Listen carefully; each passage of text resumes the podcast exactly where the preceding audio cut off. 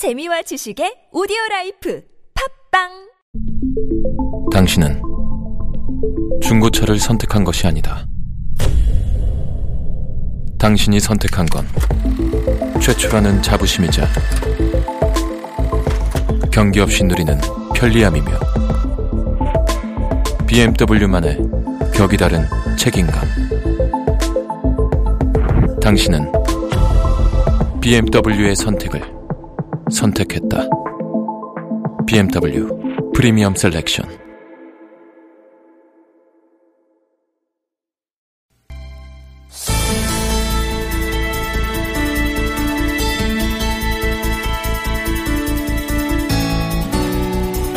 당대표 출마를 결심했다가 김종인 대표의 만류 때문에 잠깐 망설였던 더불어민주당의 이종걸 의원.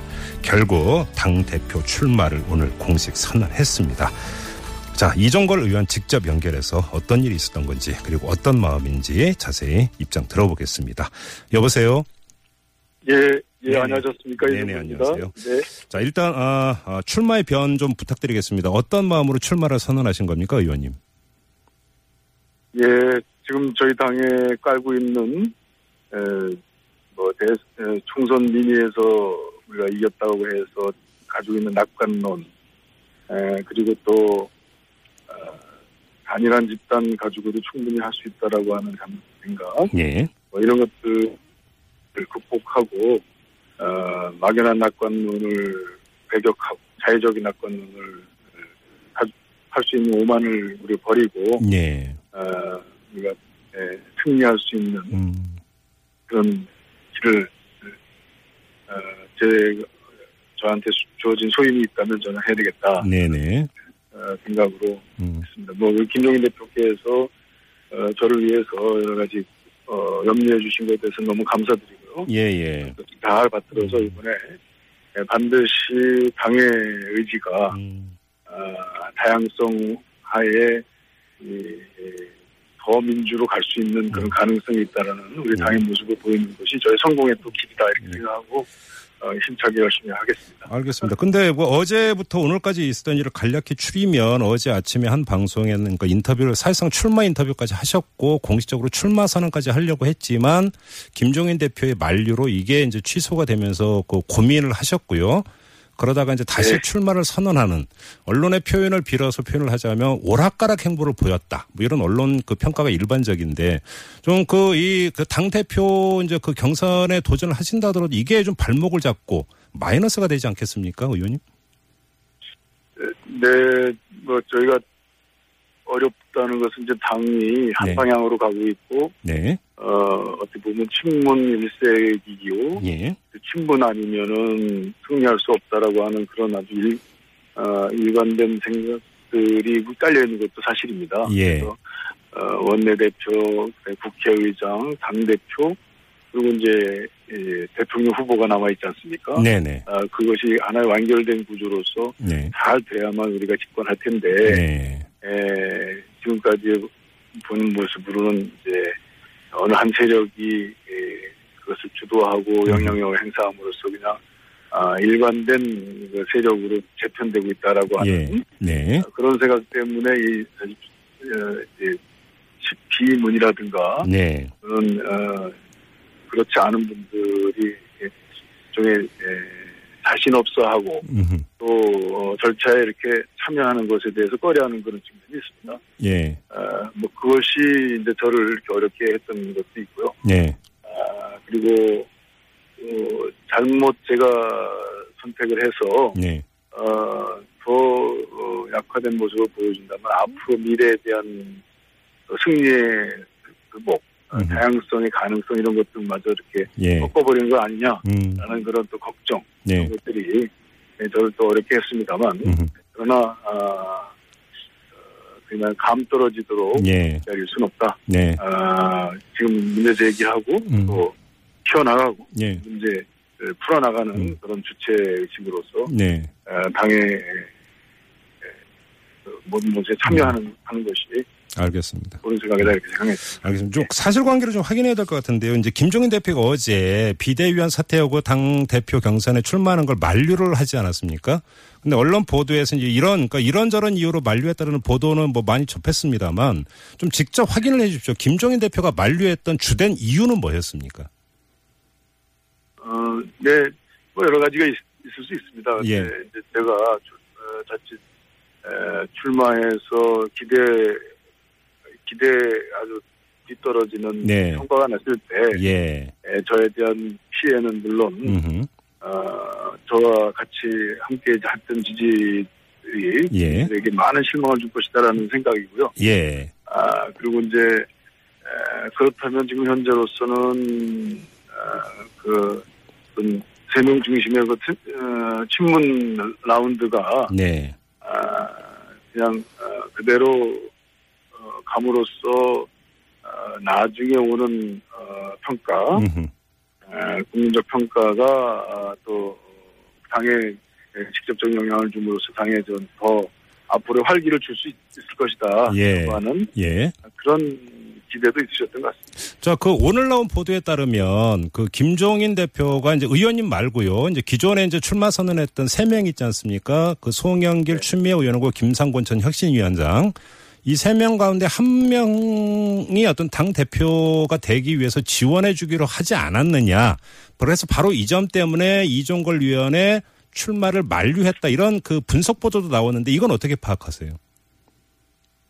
음, 뭐 그런 추측도 있을 수 있겠습니다만 예. 어, 제가 볼 때는 네. 지금 현재 그 세 분의 정도 차이는 있지만은 어, 모조리 한 묶음으로 보여지는 그런 모습에 뭐 그만 어, 김정인 대표의 생각도 동의하셨던 것 같고요. 아, 그렇습니까? 예, 예. 예, 거기에 어떤 어느 한 사람을 선택해서 한다는 것보다는 네.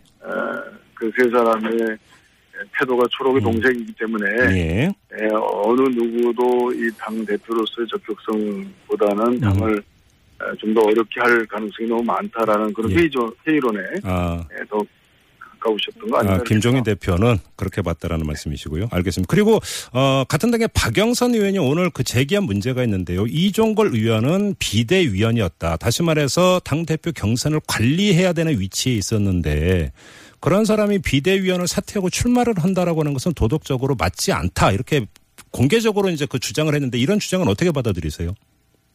네, 뭐 그 말은 맞을 수 있습니다. 이제 그동안 이제 전준희의 전 전당대회 준비 과정이 이제 뭐 대부분 다 거기서 결정돼서 네. 어, 비대위에서 뭐 한- 결론이 바뀌어지거나 뭐 그런 일은 없습니다만 네. 형식적으로 비대위에서 어, 최종 결정을 하는 과정에 제가 있었다는 것이 예. 예, 혹시 전 전준이 예, 룰을 변경함으로써 저한테 유리하게 변, 변경함으로써 예. 어그 이제 자기 책임의 원칙에 어긋나는 것 아니냐라는 그런 에, 뭐 형식적인 그, 그, 그 주장이나 의견은 네. 뭐 저는 충분히 어, 맞다 생각하는데요. 네네. 어, 저도 이제 그런 문제가 걱정이 됐고 예. 그래서 어, 저기부터 이제 사실은 제가 비대위를 사퇴하는 데는 이제 에, 그 대표님의 이제 에, 그 뜻이 이제 뜻이었던 예, 예. 것이 있어서 제가 음. 이제 에, 그 전에 음.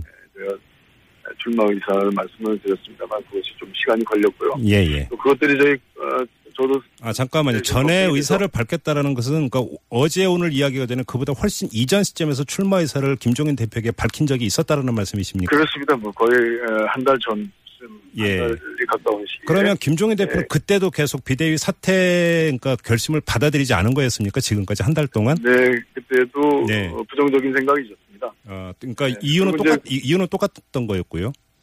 네, 근데 예. 그 이제 동시에 그와 동시에 예. 에, 제 의견과 동시에 에, 이제 원원 어, 원영 전 대표라든지 예, 예. 또 이, 어, 김부겸 의원이 이제 나갈 의사가 이제 사실상 어, 이제 무상이 되면서 예, 예. 저보다 훨씬 어, 그 안티가 적고. 또, 더 많은 분들의 그 생각들을 모을 수 있는 가능성이 있다고 저는 생각해서 제가 아무래도 저는 좀 어, 그 친문의 에, 이게 그 주공격의 대상이 될 수도 있다라고 네. 생각을 해서 예. 좀더 더 덜한 음. 아, 그 선배들에게 이제 출마를 권유하면서 심지어는 어, 원영 대표께는 나가시면 제가 선대본부장을 하시게 아, 해드리겠습니다. 아, 원혜영 의원께 예 예. 네, 네. 권유를 드렸습니다만 뭐 여러 가지 사정 때문에 이제 음. 나가지 못하시게 되면서 제가 결국 예. 나오게 될 때, 그러니까 저는 이제 이 출마 출마와 상당히 에, 의사를 가지고 네. 출- 어, 이 전당대회에 상당히 이렇게 접근해 있었기 때문에 예 예. 에, 제 스스로가 어, 이 전대 룰이나 이런 것에 대해서는 객관적으로 네. 어, 저 스스로 어, 뭐 관여하지 음. 않고 네. 어, 뭐 비상 비상대 비대위에서 아마 아, 제가 그 문제에서 한 마디도 음. 어, 하지는 않았던 것으로 알겠습니다. 기억하고 있는데요. 예. 뭐 그런 어, 그런 여러 가지 사정들을 음. 아, 너그럽게 고려해 주시면 고맙겠습니다. 알겠습니다. 먼저 지나간 일은 이 정도 질문으로 가름을 하고요. 앞으로를 좀 여쭤보겠습니다. 좀 짧게 짧게 그 답변 부탁드리겠습니다, 의원님. 자, 대표가 되시면 가장 먼저 해야 되고 가장 중요하게 해야 되는 일을 뭘로 설정하고 계시는 겁니까? 어, 어, 저는 우선 어, 저가 됨으로써 열린 정당이 되고 네. 어, 어, 그 대선의 여러 유력 주자들이 에, 여러 기회를 동등하게 받을 수 있는 걸 기대하고 네. 아, 당내 레이스에 네. 에, 들어올 수 있도록 하는 그런 기대 가능성, 신뢰 가능성을 주도록 하겠습니다. 여러 대선 주자라 하면 그 범위가 어디까지라고 지금 설정하고 계시는 거예요? 예를 들어서 있는 뭐 현재 그 이제 광역 단체장이라든지 아니면 지금 그 강진에 계신 뭐 손학규 전 고문일 이런 분들이 모두 아울러져야 된다고 보시는 겁니까? 모두 포함되는 것입니다. 그리고 넓게는 예. 어, 국민의당이 분열돼서 국민의당으로 어, 흩어져 있는 그런 주자까지도 예. 저는 어, 모두 음흠. 하나의 에, 레이스에 갈수 네. 있도록 해서 그러면 예, 통합 네. 통합까지 지금 염두에 두고 추진하겠다 이런 말씀이십니까? 당 통합까지. 통합이라기보다는 연대와 같은 하나의 라운드를 만드는 것을 보죠. 후보 단일화를 위한 하나의 라운드로 말씀하시는 겁니까? 그렇습니다. 거기에는 어, 우리 당에서 네. 어, 오로지 문재인 후보에게 유리한 구도가 형성되고 있다는 것들을 불식할 수 있는 여러 가지 예. 에, 방법들을 음. 어, 그것도 어, 분명히 네. 문재인 후보에게 도움이 될, 되는 방향으로 네. 문재인 후보가 그런 어, 구도를 뛰어넘어서 아, 이제 후보로 최종 결정됐을 때는 어, 분명히 아, 다른 분들도 그에 대한 음. 지지와 국민적 지지를 받을 수 있다라고 하는 기대를 함- 함께 해서 알겠습니다. 아, 예. 어, 지금 현재로서는 어, 그야말로 무난히 후보가 돼서 무난히 대통령이 떨어질 수- 수 있다라고 하는 그런 예언자 같은 그런 말들이 네. 통용이 될 수 있지 않도록 네. 알겠습니다. 우선 자, 어, 그리고 예. 더 중요한 것은 지금 이번에 당 대표에서도 봤듯이 사실상 당 대표로서 거론되고 있는 지방자치단체장들이 있습니다. 예. 그리고 또 어, 공평한 기회만 주어지면은 충분히 경쟁력이 있다라고는 대통령 후보들 중에 지방자치단체장들이 있습니다. 네. 저희 당에 이미 이제 네. 지방 정부의 힘들이 커져가고 있습니다. 예. 이거를 지금 중앙당에서 네. 어, 무시하고 폄하했기 때문에 저는 음. 당의 균형을 잃은 점도 있다. 그리고 당의 그 대한 세력으로서 지방 정부를 대우하지 않았기 때문에 예. 일어난 일도 있다라고 생각해서 네. 그것이 가장 중요한 우리 연합 세력으로 이루어져서 당의 큰 대안을 만들어내는데 네. 에, 저는 에, 에, 어, 아주 최선의 노력을 다하겠다라는 알겠습니다. 생각을 하고 좀 있습니다. 여쭤볼 게 참 많은데 시간은 없고요. 짧게 짧게 한두 가지만 더 여쭤보고 마무리하겠습니다. 어, 차피 이제 8월 27일인가요? 전당대회가 이루어지고 새 당 대표가 뽑히면 김종인 대표는 이제 그 대표직에서 물러나지 않습니까? 자, 새 네. 당 대표가 선출된 이후에 김종인 현 대표의 역할은 어떻게 돼야 된다고 생각을 하세요? 어, 김종인 대표가 총선에서 보여준 역할 네. 이것들은 지대하다고 생각합니다. 예.